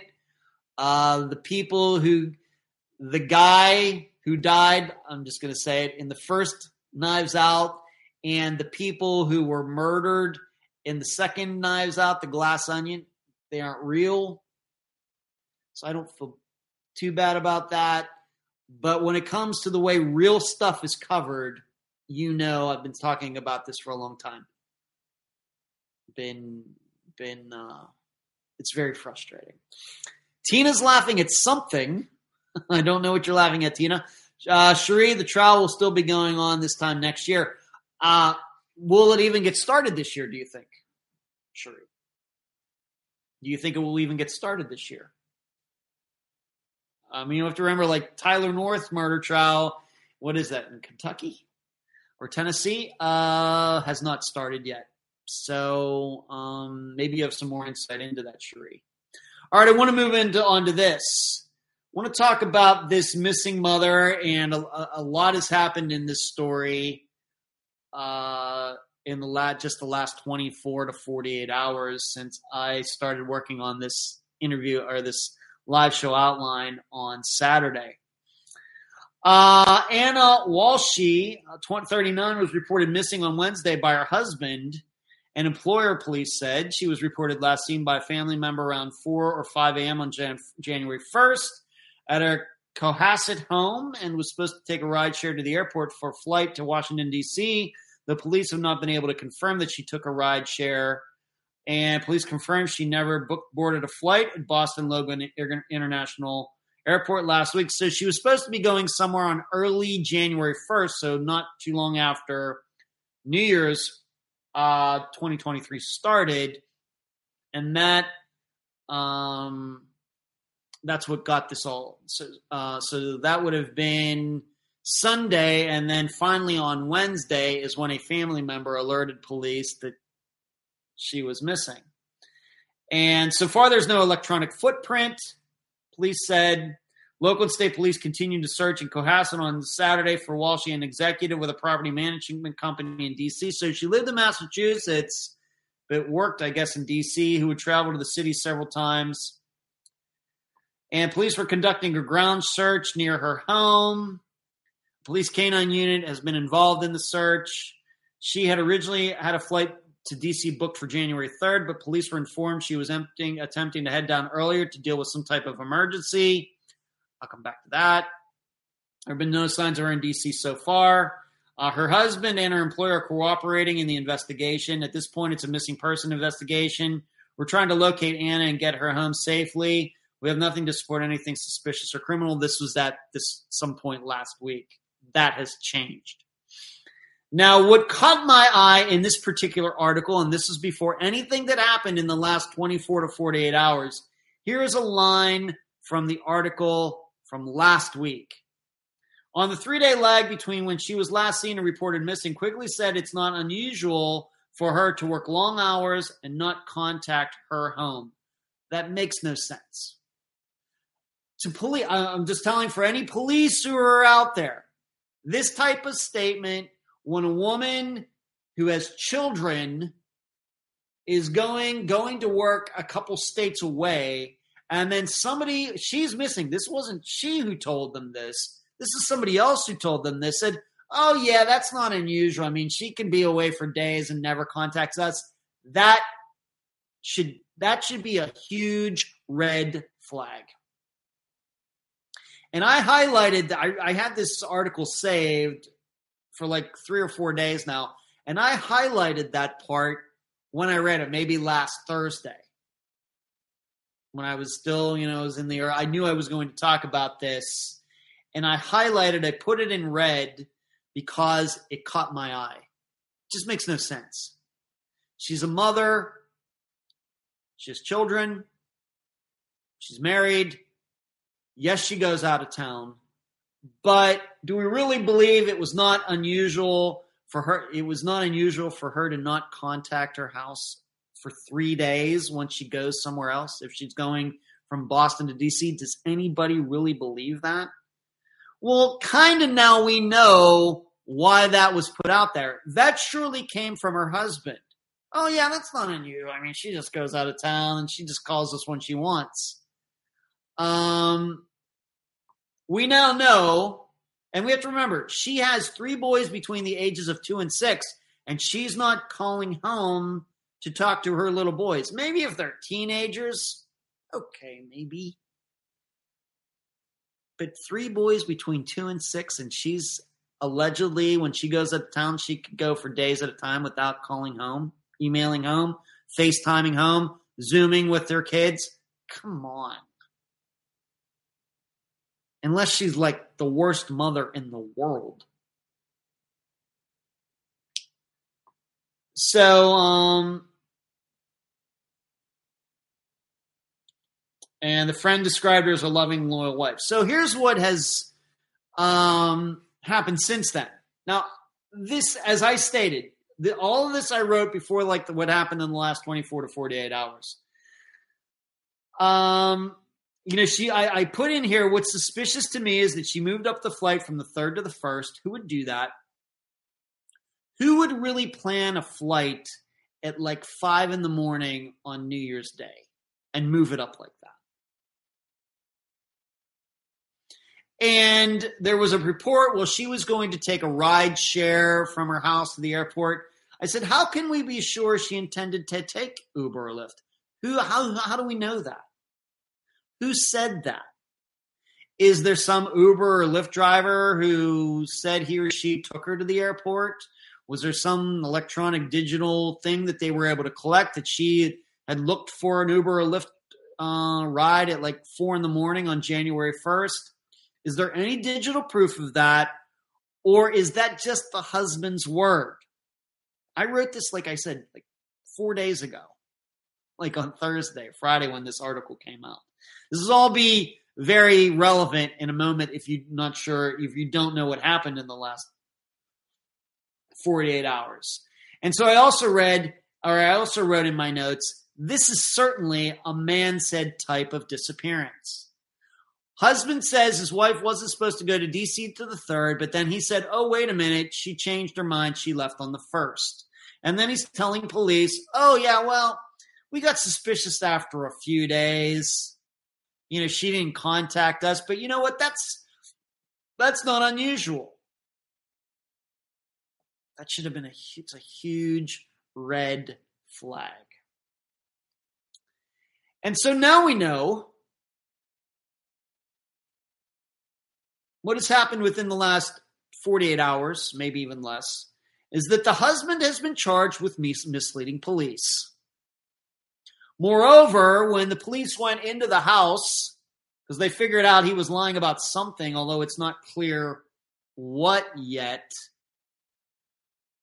um, there was a knife found that had blood on it, and the knife was broken. Keep in mind, everything of those notes I wrote was well before I ever knew this was going to happen. And see, this is where I want everybody to get. Maybe some of you are already there. If you are, fantastic. But this is the way people, they should be educated enough. You should understand things well enough when it comes to disappearances to be able to read a regular article like this one that was written and right away notice that some things don't sound right. When a woman who has three sons between two and six, and then somebody saying, oh, yeah, it's not unusual for when she goes out of town to not contact them for days. That's crap. Like I said, unless she is the worst mother in the world. She was supposed to fly on on the third, but there was some emergency, but it's very like a, a vague emergency. I mean, really, what she, you know, she's living in Boston and the, the property is in DC. What she, can she really do? If there's some emergency, what, something's on fire, Somebody's not paying their rent. I mean, really, which how important can it be that she moves up her flight two days? I mean, if it was really important that she had to be like on call something bad happened, she'd be living in D.C. She wouldn't be living in Massachusetts.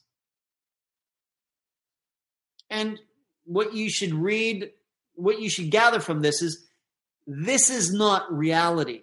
This is somebody making stuff up. This is what it should translate into. And so I'll now read, um, oh, I didn't do that, but uh, I didn't copy the article. But we now know that her husband, you know, he's not a very good guy.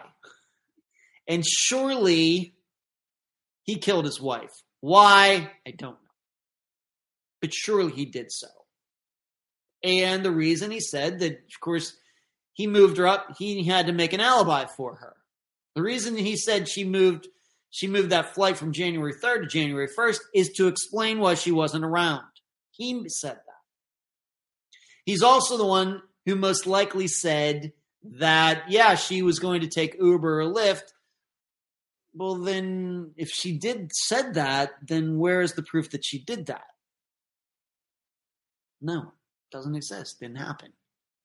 Because he had to come up with that because he had to explain, well, if she went to the to the airport on January 1st, how did she get there?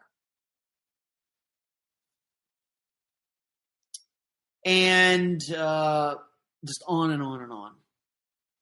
Very sad. Very sad. I feel horrible. But she's dead. That's no speculation. She's dead.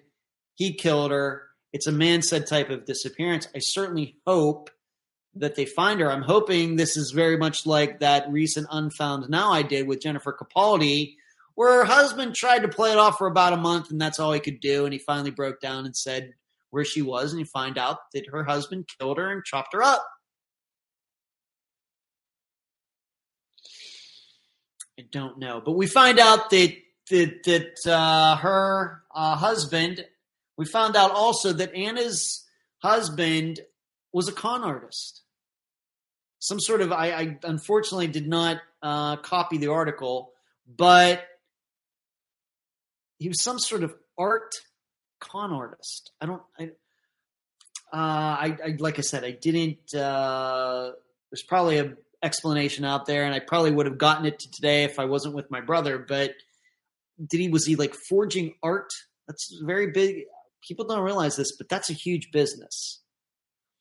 Making uh, art collectors think that they're buying a Picasso when really they're it's just John Smith painting a Picasso, painting like Picasso, or painting like Monet or Monet or whoever else, Rembrandt, and they think they're buying buying the real thing and it's worth a lot of money when really it's a forgery.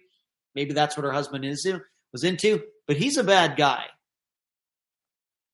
I don't art forgery. I, I suppose that's better than terrorism, and it's certainly you know less uh, less horrible than murder. But it does seem here that, that he's now into murder too. But he's a bad guy. Maybe if we had known this from the first time this came up, then there wouldn't have been any question on what happened here. But it's very sad, sad but Ana is surely dead. Yeah. Uh, Rockford, not to mention all the people throwing guys hanging out at food trucks under the bus and treating frat guy 4chan chats like Zodiac ciphers. I know.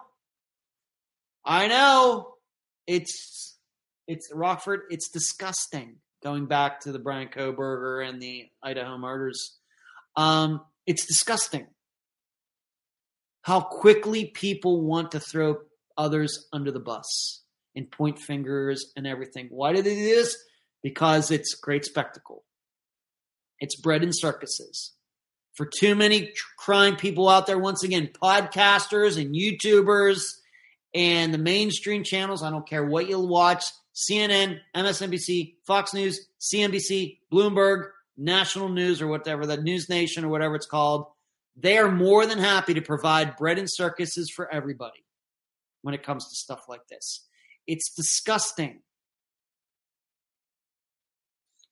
I, I will quote um, the guy from Network. I did this a couple weeks ago, and I will say Howard Beale. I will quote Howard Beale on this live show again tonight. And what he was doing, he was speaking for his own news channel in the movie network. They will tell you any SHIT you want to hear.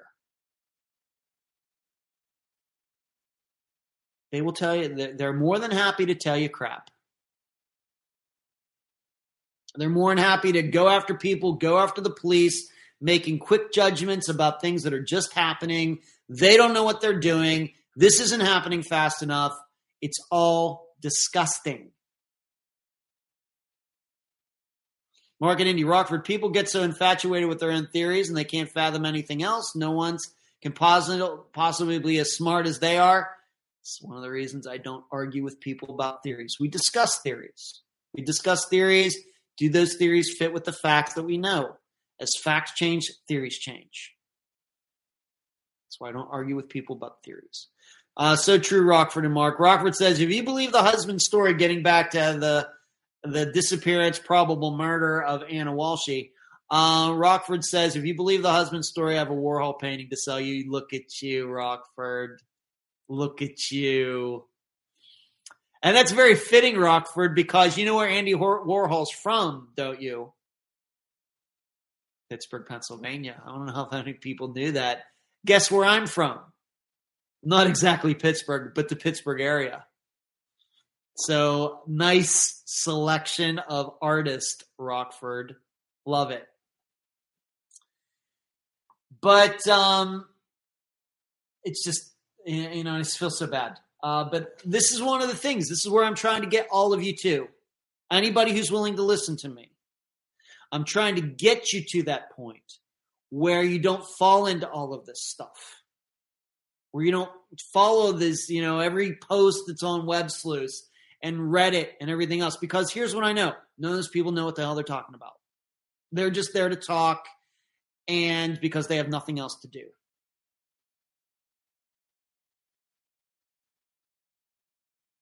Just let the people do their work. Now, if it goes for a year and it's still unsolved, okay, sucks. You know, we can even do that maybe with Lisa Beaver, uh, Missy Bevers. We can start looking at did they mess things up? What do we know? What don't we know? But for four murders, um, I don't know if they were randomly done or not. I think that there are facts to show that Bryan kind of knew at least the, at least one of the girls, if not a couple of the girls. I think there's maybe facts to support that. This was not necessarily a random killing, but they are more the, the news people are more than happy to feed into all of your fears and everything else regarding stuff like this. Uh, sure, uh, Follower was actually selling fake Warhols. Okay, so that's why Rockford picked that. Okay, I once again, I, I read that he was a con, uh, an art con artist, but I did not read uh, what kind of paintings or where it was Warhol. Okay, thank you. Fairy makes people feel better when others suffer. It's a weird human trait. Yeah, it, the the Germans had uh, have a word for it, Fairy. It's called Schadenfreude having getting enjoyment out of the suffering of others. I wish so. It's one of my. I don't know many German words, but that's my favorite one. So I guess the question now regarding Ana's disappearance is that is this guy, her husband, going to break down and say where she is? of course, hope he does. Uh, but being that uh, he's already a con artist to start. I don't know how far they're going to get with that. I don't know. So moving on. Uh, one more story I want to cover, and then I will fill you in on Friday's episode. I'm going to be doing the interview tomorrow. Two have been arrested. Two men have been arrested and charged with vandalizing electrical substations and water. This this is kind of the same type of thing that I'm talking about regarding the Idaho murders. Two men have been arrested and charged with vandalizing electrical substations in Washington State. attacks that left thousands without power over the holidays, and one suspect told authorities they did it so they could break into a business and steal money. Matthew Greenwood, 32, Jeremy Crahan, 40, both of Puyallup were arrested Saturday and made initial appearances in U.S. District Court in Tacoma on Wednesday. A newly unsealed complaint charged both with uh, conspiracy to damage energy facilities and it charged Greenwood with possession of a short barreled rifle and a short barreled shotgun. Cell phone location data and other evidence tied them to the attacks on the four substations in Pierce County. The attacks on Christmas left more than 15,000 customers without power. Officials have warned that the U.S. power grid needs more security to prevent domestic terrorism, and after a large outage in North Carolina last month took days to repair. According to the complaint, Greenwood, Greenwood told investigators after his arrest that the two knocked out power so they could burglarize a business and steal from the cash register. The business was not identified in the complaint. Um, the four substations targeted were the Graham and Elk Plain substations operated by Tacoma Power and Kapowsin and Hemlock substations operated by Puget Sound Energy. The complaint said transformers at the Tacoma Power substations would have been have to, would have to be replaced, and damage was estimated to be at least three million dollars. According to the, to the complaint, the pair hit the first three substations early on Christmas Day and struck the last that evening. In each case, they used bolt cutters to access the properties and manipulated switches to knock up power. At the Kapowsin, uh, I'm probably not saying that right, substation, their actions caused arcing and sparking.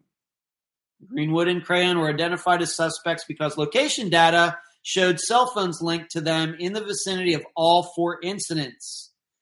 Why can't they use this technology to solve disappearances, people? Agents surveilled them December 27th and January 3rd, and they appeared to be sharing a home in Puyallup. Puyallup.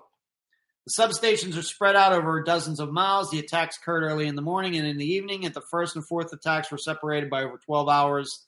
This makes it unlikely that an individual would simply happen to be at all four locations around the times they were vandalized. Okay. So, yes, we still do not know what happened uh, in these other um, outages that would ha- you know that went on, specifically the one that's mentioned in the article in North Carolina. But I have to ask all of you a question. Now, I talked about this. Why is it that I was like, nah, this is this isn't terrorism as we usually expect it, as we usually accept it. Um, you know, people trying to damage it because they're trying to destroy the United States, you know, terrorism as we think about 9 11, or even going back to the first World Trade bombing in 1993, or some of these other things that have happened, like uh, shooting on some um, military bases, or like what happened at this uh, gay club in Orlando some years ago. Those are what we usually think of of terrorist, terrorism incidents. Now, I will ask you, why is it that when I heard heard about this, and I still hold this opinion of what happened in North Carolina, did I not think it was that kind of terrorism? It's certainly damaging. Certainly sucks for the people who lost their power. Certainly is something that should be stopped. But why is it that Um, I didn't think it was terrorism, but a lot of other people did. Once again, going back to mainstream news channels and everything else. Why is this? Why is this? Am I, you know, am I just a little naive or something? Obviously, I ended up being right. These two guys aren't terrorists, they're burglars. They're burglars.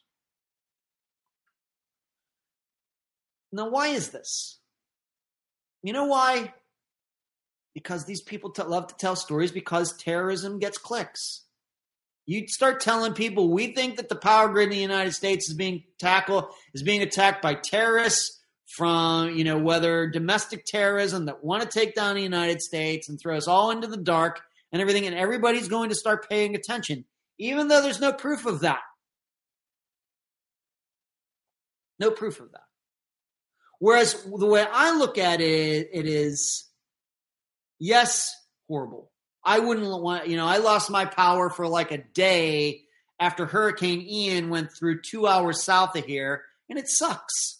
It was still a beautiful day and everything else, but I'm like, hey, I got to get work done. So I know. And so these people, especially up in Washington, it's cold. And, you know, if you have electric heat, then I guess you're screwed. Certainly horrible, but not terrorism. Now, the reason I didn't think it is because doing this does not kill anybody. Last time I checked, terrorists like to kill people. Now, I'm not saying somebody might not have died or something, but aren't terrorists a little more, usually a little more direct than that? And dare I say, going back to the probably the most famous kind of situation like this, to the San Jose um, incident that happened some years ago, and I even talked about that when these stories started a month ago. I, I talked about it. That's not considered to be terrorism either. And instead, although those people have not been caught, I think you can delete that one. I got that one for you, Shuri. Um, even though they have not been caught, what did investigators eventually decide? That the reason that power Santa that that power station in San Jose was eventually taken out is because they were having some sort of labor dispute. Was not terrorism. It was not somebody trying to blow anything up. It was not trying to kill anybody. It was just somebody frustrated. They weren't getting their way and they thought this was a good way to get people's attention. Now, I know that. I'm just a person like you are. I'm just an average person like you are. Outside of just doing the podcast, where I have the microphone and you're all listening, I appreciate all of you. Other than that, I'm just like one of you, taking in all of this. Why is it so easy for me to determine, you know what, guys, this is not terrorism? It's horrible, I hope all these people get put in jail. But there's certainly no need to scare millions and millions of people over something that is obviously not terrorism. Is our electrical grid in the United States vul- vulnerable? Probably is. Might be. It sucks that these things happen. I don't know what we can do about that. I mean, we have power lines in the United States running through forests out in the middle of nowhere. How are you going to protect that? If somebody decides to get some dynamite and go out into those woods and dynamite one of those towers, I don't know how you can stop that unless you just don't want to have power. There's just, you know, we're just going to, there's just going to be some risk here. That's just the way it is. Just the way it is. I just want you to know that um, you know, I'm never going to scare all of you unless it's really, really, really obvious that something is scary. If I think that something is, and I come to this microphone for this live show, obviously it's not something we get into in the regular podcast on Fridays. But if something I feel that is a crime related, that is something that's really, really scary going on, I will tell you so. I will never hype anything. I will never sensationalize anything. And it looks like this. I got this exact right. Just a bunch of people going out and doing stupid stuff. They wanted to burglarize someone, so they decided to put 15,000 people in the dark. And I'm going to guess probably these two guys have criminal records. I'm going to guess they're probably involved in drugs. And this seemed like a good idea. And I can't help but think what went on in North Carolina is very much the same thing. Maybe not burglars, but the problem is we just have too many people who get high. We have a drug problem in the United States. We have an addiction problem in the United States. We have an alcohol problem in the United States. And there are a lot of guns here. And so when I hear about stores getting shot up and power stations getting shot up and as much as I know, in Pennsylvania back in the day, you could go through the back roads and street signs being shot with bullet holes through them and everything else. You know what? people sometimes are just bored out of their minds and they come up with stupid ideas.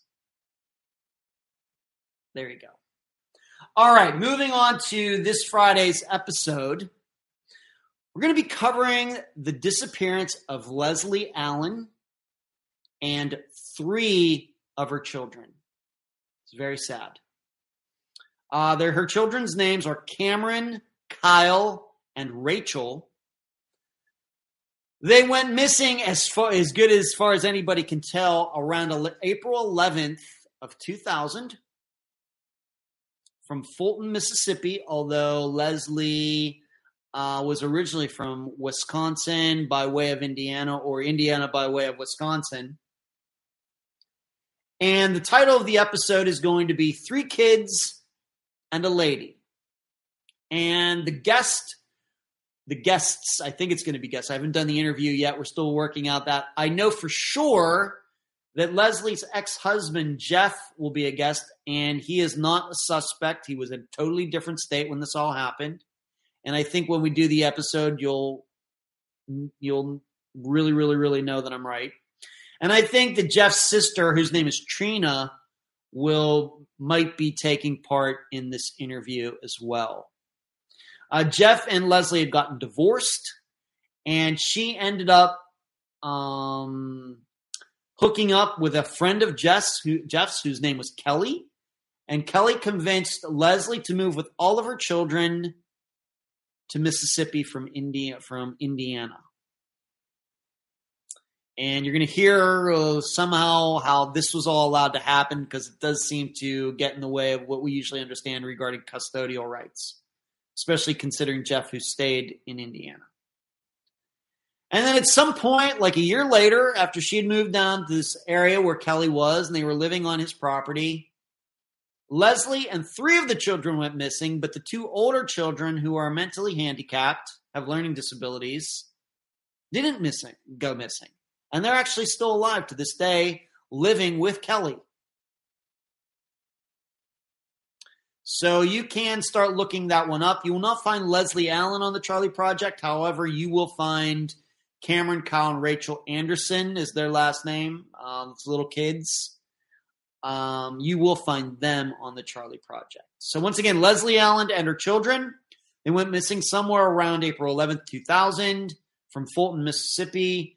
The episode is going to be called Three Kids and a Lady. Lady, we're going to take a little bit of a look at parents who go missing with their children. We've done at least one with Chance and Dub Wackerhagen. And the guests will uh, surely be Jeff Anderson, the ex husband, and I think probably his sister is going to take part. Her name is Trina. So that's Friday. I'm really excited about it. I hope we can help.